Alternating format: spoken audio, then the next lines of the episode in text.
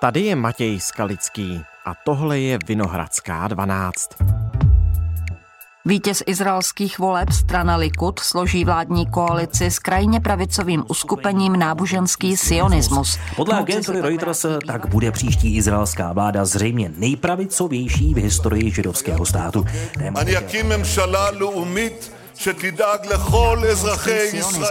K moci se tak vrátí bývalý premiér Benjamin Netanyahu. Politický gambler Benjamin Netanyahu rok nebyl premiérem a už se mu stýská. Aby zase vládl, spojil se s krajní pravicí. Jak to změní Izrael? A co na to Palestinci a USA? Ptám se Jana Fingerlanda, našeho komentátora a odborníka na Blízký východ.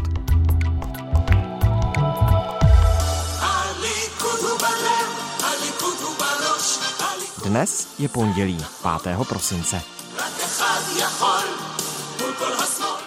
Dobrý den, díky, že jste si našel chvíli na Vinohradskou 12. Dobrý den, děkuji za pozvání. Volby do izraelského Knesetu ty byly už před více než měsícem, 1. listopadu, pokud se nemýlím, ale Benjamin Netanyahu z vítězné strany Likud už týdny řeší, s kým tedy nakonec bude vládnout.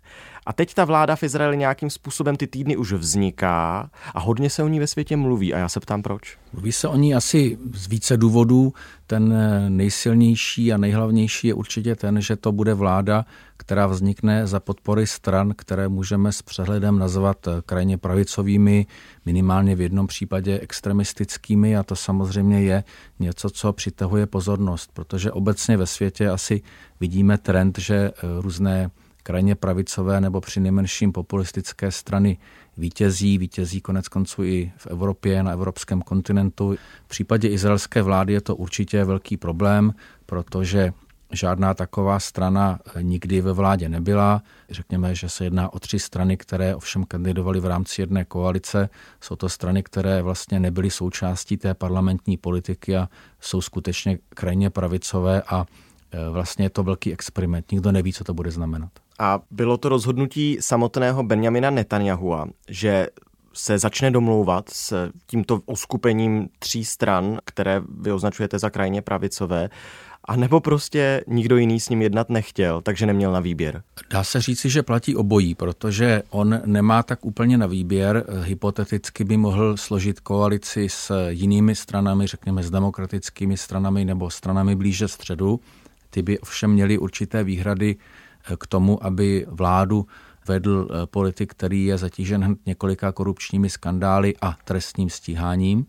Takže nakonec mu zbyly tyto strany. A navíc, a to je asi důležité dodat, on sám je vlastně autorem jejich volebního úspěchu, protože to jsou skutečně 5 strany, které někdy se třeba někteří jejich členové dostávali do parlamentu, protože byli připsáni na kandidátku nějaké jiné strany, třeba specificky Likudu, ale v zásadě jsou to strany naprosto okrajové, které měly problém dostat se do parlamentu, i přesto, že v Izraeli ten práh na to, aby nějaká strana vstoupila do parlamentu, je velmi nízký. Mnohem nižší třeba než u nás. No a Benjamin Netanyahu, protože je to člověk, který je mimořádně talentovaný a také zkušený politik, tak on vlastně dlouhodobě pracoval na tom, aby vytvořil koalici 3 stran. Ta koalice vystupovala pod jménem jedné z těch stran, to znamená náboženský sionismus, a tuto stranu podporoval. Nějakým způsobem se snažil ji uchránit před tím, co hrozilo a co ku podivu se nestalo. To znamená, že jí nejvyšší soud nebo speciální komise nevyřadila z toho volebního klání a prostě se postaral o to, aby až se dostane do parlamentu, aby měl s kým uzavřít koalici. Náboženský sionismus, to je to krajně pravicové uskupení, o kterém mluvíme, a to tedy v sobě snoubí několik frakcí, partají. Asi bych měl ještě dodat, že náboženský sionismus je, řekněme, politický směr, když bychom řekli náboženský sionismus s malým n, který není nutně totéž, co je ideologie strany náboženský sionismus.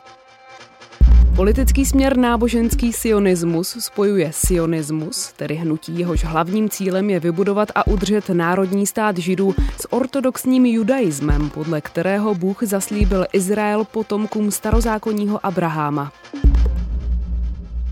A jaké jsou ty výrazné osobnosti uskupení národní sionismus? Nejčastěji se mluví o těch dvou, to znamená Bezalel Smotrič, což je vlastně vůdce té strany pod názvem Náboženský sionismus. Takže Bezalel Smotrič je člověk, o kterém se mluví asi nejčastěji, on je tváří tohoto uskupení. No a tím druhým, o kom se nejčastěji mluví, je Itamar Ben-Gvir. Zase vlastně radikál nebo krajně pravicový politik, v tom ohledu ještě radikálnější podstatně než samotný Smotrič, který sám o sobě byl považován za problematickou postavu izraelské politiky. A pak je tam strana, která vlastně je stranou jediného muže, je to prostě zástupce té skutečně mikrostraničky Noam, o níž se většinou zmiňují reportéři nebo komentátoři jako o straně, která, řekněme, reprezentuje nějaké homofobní názory a podobně.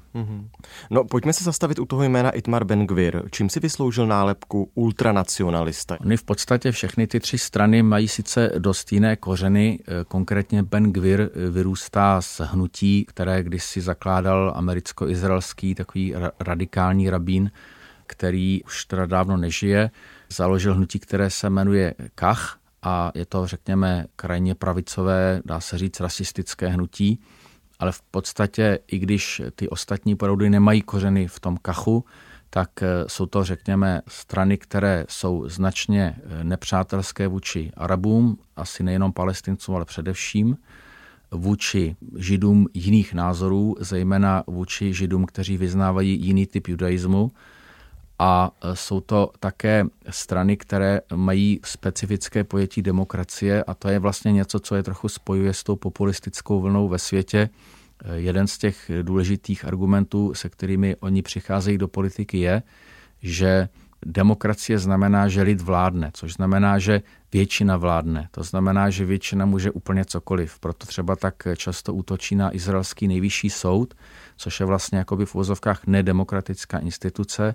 Je to něco, co se často staví proti vůli většiny, tak to je, řekněme, dost silná příměs ideologie všech těchto tří stran. To znamená nějaký jako extrémní konzervatismus ve společenských záležitostech, třeba postavení žen a náboženských menšin, nenávist nebo nějaký odpor vůči jiným skupinám, Arabové, ženy, jiní než ortodoxní Židé jejich typu a v neposlední řadě tohleto populistické většinové pojetí demokracie. Před víkendem uzavřel náboženský sionismus koaliční smlouvu s tím vítězným Likudem Benjamina Netanyahu a už se pánové také sešli nad tím, kdo si vezme to či ono ministerstvo? Myslím si, že o tom mohli mluvit dokonce už před volbami, protože to byla vlastně jediná alternativa, že ta vláda vznikne spojením Likudu, to znamená té největší strany, která dostala přes 30 křesel z toho 120-členného parlamentu, že tam budou zastoupeny ty tradiční náboženské strany, to znamená Šas a Spojený judaismus Tóry, ty vlastně vždycky už tradičně s Likudem jdou do koalice. On si je v podstatě kupuje za to, že jim nechává určité výhody, například, že alokuje peníze na jejich školy a třeba chrání ty ultraortodoxní mladíky před nástupem na vojnu a podobně, takže tam už jako vlastně došlo k určitému srůstu mezi Likudem, což je klasicky liberální strana, a těmito ultraortodoxními stranami a dopředu věděl, že se bude muset dohodnout s těmito dvěma pány, o kterých jsme mluvili, to znamená Bezalelem Smotričem a Itamarem Ben-Gvirem. V podstatě se teďko hraje o to, aby Netanyahu získal její hlasy, aby se mohl stát premiérem, ale zároveň, aby jim nic nedal. To znamená, aby z toho vyšel co nejlaciněji. Za prvé Netanyahu a jeho dva partneři z náboženského sionismu se nemají rádi, to je prostě všeobecně známo. Netanyahu musel vyvinout velké úsilí, aby donutil třeba Smotriče, aby přijal Ben-Gvira na svou kandidátku. Současně ale je znám záznam, na kterém Smotrič mluví o Netanyahuovi jako o proslulém háři a podobně. A tím se dostávám k podstatě vaší otázky. Netanyahu určitě bude muset dát těmto stranám a těmto konkrétním lidem, kteří mají, myslím, velký hlad pomoci, něco podstatného. A teď je otázka, jestli oni se spokojí s prestiží a penězi, anebo jestli budou chtít mít reálný vliv. Ta vláda, která vzniká, bude mít 30 ministrů. Už ta minulá byla velká, tam měla 27, protože každý v tom početném houfu koaličních stran potřebuje nějaká ministerstva. No samozřejmě, jistě. A v Izraeli ta mnohostranickost je ještě mnohem větší než u nás. Teď momentálně v parlamentu je 10 stran v Izraeli. Takže ta vláda bude velice početná a je charakteristické, že Netanyahu se postaral o to, aby nedostali ani jeden z nich některá ministerstva, konkrétně ministerstvo obrany a ministerstvo spravedlnosti. Takže on už vlastně začal svoji hru proti svým vlastním koaličním partnerům. Oni zároveň ale se dostali do pozic, kde přece jenom určité možnosti budou mít. Bezalel Smotrič pravděpodobně bude ministrem financí a Itamar Ben-Gvir bude mít speciální ministerstvo pro národní bezpečnost, což znamená, že bude mít určité možnosti například ovlivňovat dění na západním břehu prostřednictvím policie, která operuje na západním břehu, to znamená té pohraniční policie a podobně. To znamená, abych to shrnul, Benjamin Netanyahu slaví comeback, vyhrál ve volbách, skládá vládu. Ale skládá vládu s krajně pravicovými stranami, s nimiž se nemá moc rád, ale nemá moc na výběr, protože nikdo jiný s ním do koalice nechce. A v tuhle chvíli už s nimi uzavřel tedy koaliční dohodu, rozdělují si ministerstva, ale znovu on by chtěl vládnout tak nějak, kdyby mohl nad těmi všemi 30 ministerstvy zase sám a nerad by jim moc dával pravomoci. On je člověk, který myslím, že má takový povahový rys, který mu umožnil přežít v politice dlouhé období, vlastně desítky let. A to, že prostě je schopen hrát s tím, co má a je s tím spokojen. On samozřejmě bude velice klopítavě, kodrcavě vládnout, ale on prostě vládnout chce. On je člověk, který je rád v politice a je rád vepředu a ví, že za to musí zaplatit určitou cenu. Plus tady máme ten problém, že on potřebuje nějakým způsobem vyřešit své kriminální kauzy. Právě, jestli se nechce jenom vyhnout svému trestnímu stíhání a proto se prostě spojí s kýmkoliv. Netanyahu je sám o sobě taková velká záhada. Někdo si o Netanyahovi myslí, že to je ideologický člověk, že to je prostě člověk, který reprezentuje určitý typ ideologie, řekněme nějaký typ pravicového sionismu, a že chce naplňovat nějaké své cíle, které dlouhodobě takovýhle politický proud má. Vedle toho jsou lidé, kteří se domnívají, že on je především člověk, který chce moc a je ochoten za tu moc prakticky cokoliv zaplatit. Možná nejde jenom o moc, ale o tu hru. On je prostě hráč. Obecně Izraelci jsou lidé, kteří mají rádi hru. Takže Netanyahu je gambler takový. Netanyahu je politický gambler a je naprosto smířený s tím, že prostě bude muset hrát. A pak je ještě třetí názor, že on je naprostý cynik a já myslím, že všechno to do nějaké míry platí a je to u něj namícháno v takové zvláštní směsi, že to je idealista, ideolog, cynik, a zároveň člověk, který touží pomoci nebo vlastně po zábavě v politice. A v neposlední řadě samozřejmě nechce do vězení. Kauzy Netanyahu měl například místnímu mediálnímu podnikateli přihrát ekonomické výhody výměnou za příznivé zpravodajství o své osobě. Jako první premiér v historii země stojí už během výkonu funkce před soudem. Obžalovaný je z korupce. Kubánské doutníky a růžové šampaňské od bohatých biznismenů mohly být úplatky nebo jen luxusní dárky od přátel. Politice koneckonců i z takové velmi exponované rodiny. Hostem interview je dnes ředitelka Herclova centra izraelských studií na Univerzitě Karlově Irena Kalhousová. Jeho tatínek byl velmi známý historik a vlastně byl jeden z těch ideologických vůdců toho pravicového revizionistického křídla sionismu. Prostě ta rodina je velmi politická a je možné, že prostě...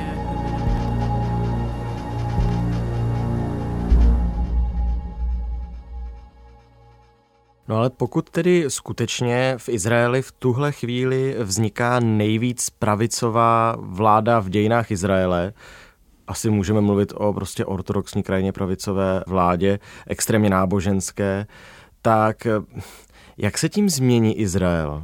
Neodkloní se od té cesty demokratického židovského státu, postavení Arabů, LGBTQ lidí a tak dále? Začnu od konce. Myslím si, že postavení Arabů a sexuálních menšin se nezmění ve skutečnosti. Z více důvodů, přinejmenším protože Netanyahu to nebude chtít připustit. Jeho vlastní strana by to nechtěla připustit, Likud je v jádru liberální strana. Netanyahu samozřejmě tu stranu do značné míry ovládá, ale ta strana má prostě nějaké své dlouhodobé směřování. a je možné, že ani jeho koaliční partneři nebudou chtít jít tak daleko. Oni už vlastně v tuhle chvíli ještě nemají ta ministerstva, ale v tuhle chvíli začali obrušovat některé hrany svých dřívějších výroků nebo názorů. Mm-hmm. Nevím, co to bude znamenat pro jejich vládnutí, ale domnívám se, že v těchto věcech žádný zásadní posun nenastane. Co se může stát je, že to jsou lidé, kteří jsou mnohem extrémnější než Netanyahu a že budou vlastně napínat některé ty problémy až k okamžiku, kdy, tak říkajíc, rupnou. Jedna z možností třeba je, že Itamar Ben-Gvir nějakým způsobem nešťastně zasáhne do dění na západním břehu nebo do dění třeba kolem Chrámové hory, protože on byl dlouhodobým zastáncem toho, aby na Chrámové hoře se směli modlit i židé, momentálně to vlastně zakázáno.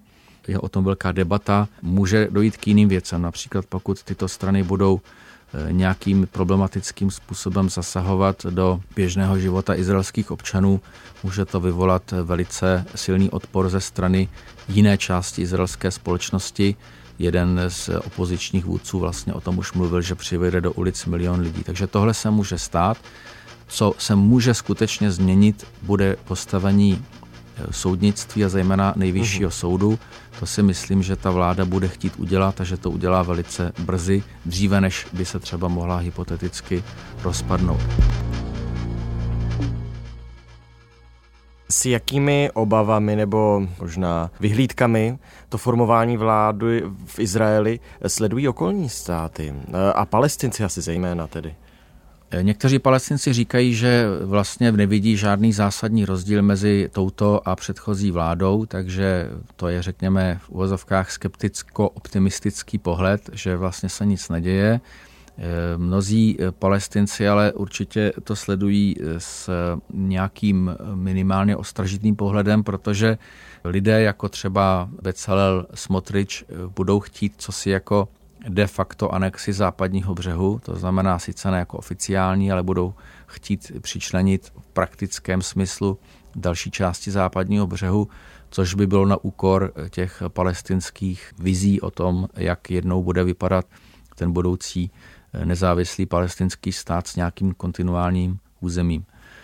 A v neposlední řadě některé ty kroky, které mohou lidé za náboženský sionismus podniknout, můžou vést k explozi nespokojenosti na západním břehu. Ta nespokojenost existuje dlouhodobě. V posledních měsících, dokonce ještě před těmi volbami, rostlo napětí na západním břehu, rostl počet mrtvých a do toho vlastně ještě přijde další náraz v podobě takhle radikálních ministrů. Izraelská policie zabila 2 Palestince při násilných střetech v uprchlickém táboře Džanin na okupovaném západním břehu Jordánu, oznámili to palestinské úřady. Izraelští vojáci zastřelili na severu okupovaného západního břehu Jordánu 2 Palestince a další 2 zranili. Izraelská armáda tvrdí, že dostala zprávu o útoku na jednu ze svých základen poblíž Nablusu. Útočník zabil 3 lidi v izraelské osadě Ariel na západním břehu Jordánu. Další 3 Izraelci jsou zraněni. Pachatele pak vojáci zastřelili na útěku. Izraelská armáda okolní země většinou se vyjadřovaly velice kriticky ke vstupu stran do vlády, stran, které mají takhle, řekněme, jakoby antiarabský nátěr nebo nádech. A určitě to bude něco, co bude vidět i z Evropy a zejména z Ameriky. To je určitě něco, o čem se bude hovořit. Spojené státy, co na to říkají? Velký spojenec Izraele. Sledují tu situaci, vyjadřují se. Mezi Spojenými státy a Izraelem je tak specifický vztah, že nejenom Izrael se těší, řekněme, přízni Spojených států, ale zároveň je vystaven velice otevřené kritice nebo vyjadřování názorů ze strany všech amerických administrativ. A ty výroky vůči Netanyahuovi, případně vůči jeho koaličním partnerům, jsou dost ostré, dost kritické a v podstatě zazněla jasná varování, že určité věci Spojené státy nebudou chtít vidět, už jenom proto, že Spojené státy potřebují nějaký klid v tom regionu. Netanyahu už začal vlastně, řekněme, zahlazovat ty škody, které už vznikly. Dal rozhovor jedné vlivné americké novinářce, kde v podstatě řekl, za tuto vládu ručím já reprezentuji toho hlavního koaličního partnera a za mě se prostě žádné zásadní negativní změny nestanou. Takže vysílá signál do Ameriky, že on...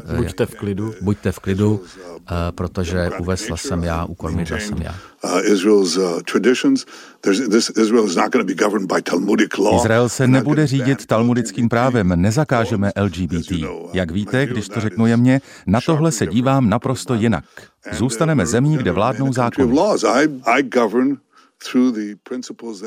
Kneset má 120 křesel, abyste měl většinu, tak potřebujete logicky 61 z nich.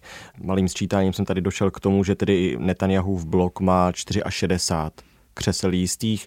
Kdy bude tedy ta vláda jmenovaná? Má to už absolutně samozřejmé, nebo se ještě může na té cestě něco zkomplikovat? Život je nevypočitatelný, politika je ještě méně vypočitatelná a izraelská politika je super nevypočitatelná. Takže já si umím představit, že do okamžiku, kdy padne ten deadline prodloužený, to znamená 11. prosince, že do té doby se něco stane. Neříkám, že se tam musí stát, ale opakovaně se v izraelské politice staly naprosto nepředvídatelné věci. Pravděpodobně ta koalice bude uzavřená, to by mělo být do toho 11. Pak, myslím, asi do týdne má být ta vláda předložena parlamentu ke schválení, což při těch 64 křesel by neměl být problém. Jiná věc je, jak dlouho se ta vláda udrží u moci, respektive jak dlouho se ta koalice udrží pohromadě.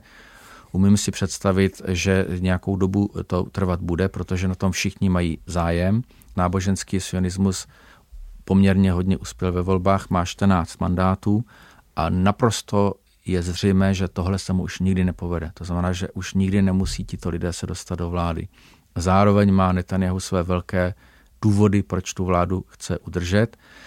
Když se podíváme na jeho politickou historii, takhle uvidíme vlastně vždycky stejný vzorec. On je mimořádně schopný politik, mimořádně schopný kombinátor a on všechny své dosavadní spojence, pokud to tak mohu říct, na vlnách Českého rozhlasu přečůral. Nepochybuju, že přečůrá i tyto. Tak moc díky, že jsme se o tom tady společně mohli bavit. Také děkuji, nashledanou. Tohle už je všechno z Vinohradské 12, z zpravodajského podcastu Českého rozhlasu. Jan Fingerland, náš komentátor, který sleduje vývoj v Izraeli, mluvil o comebacku Benjamina Netanyahua. Jen rok byl premiérem Naftali Bennett a vítěz předčasných voleb Netanyahu si chce uzmout křeslo předsedy izraelské vlády zase pro sebe. Naše další epizody najdete jako vždy na webu irozhlas.cz. Tam máme i přepis všech dílů. Kdyby se vám nechtělo poslouchat, můžete si nás i přečíst. Naslyšenou zítra.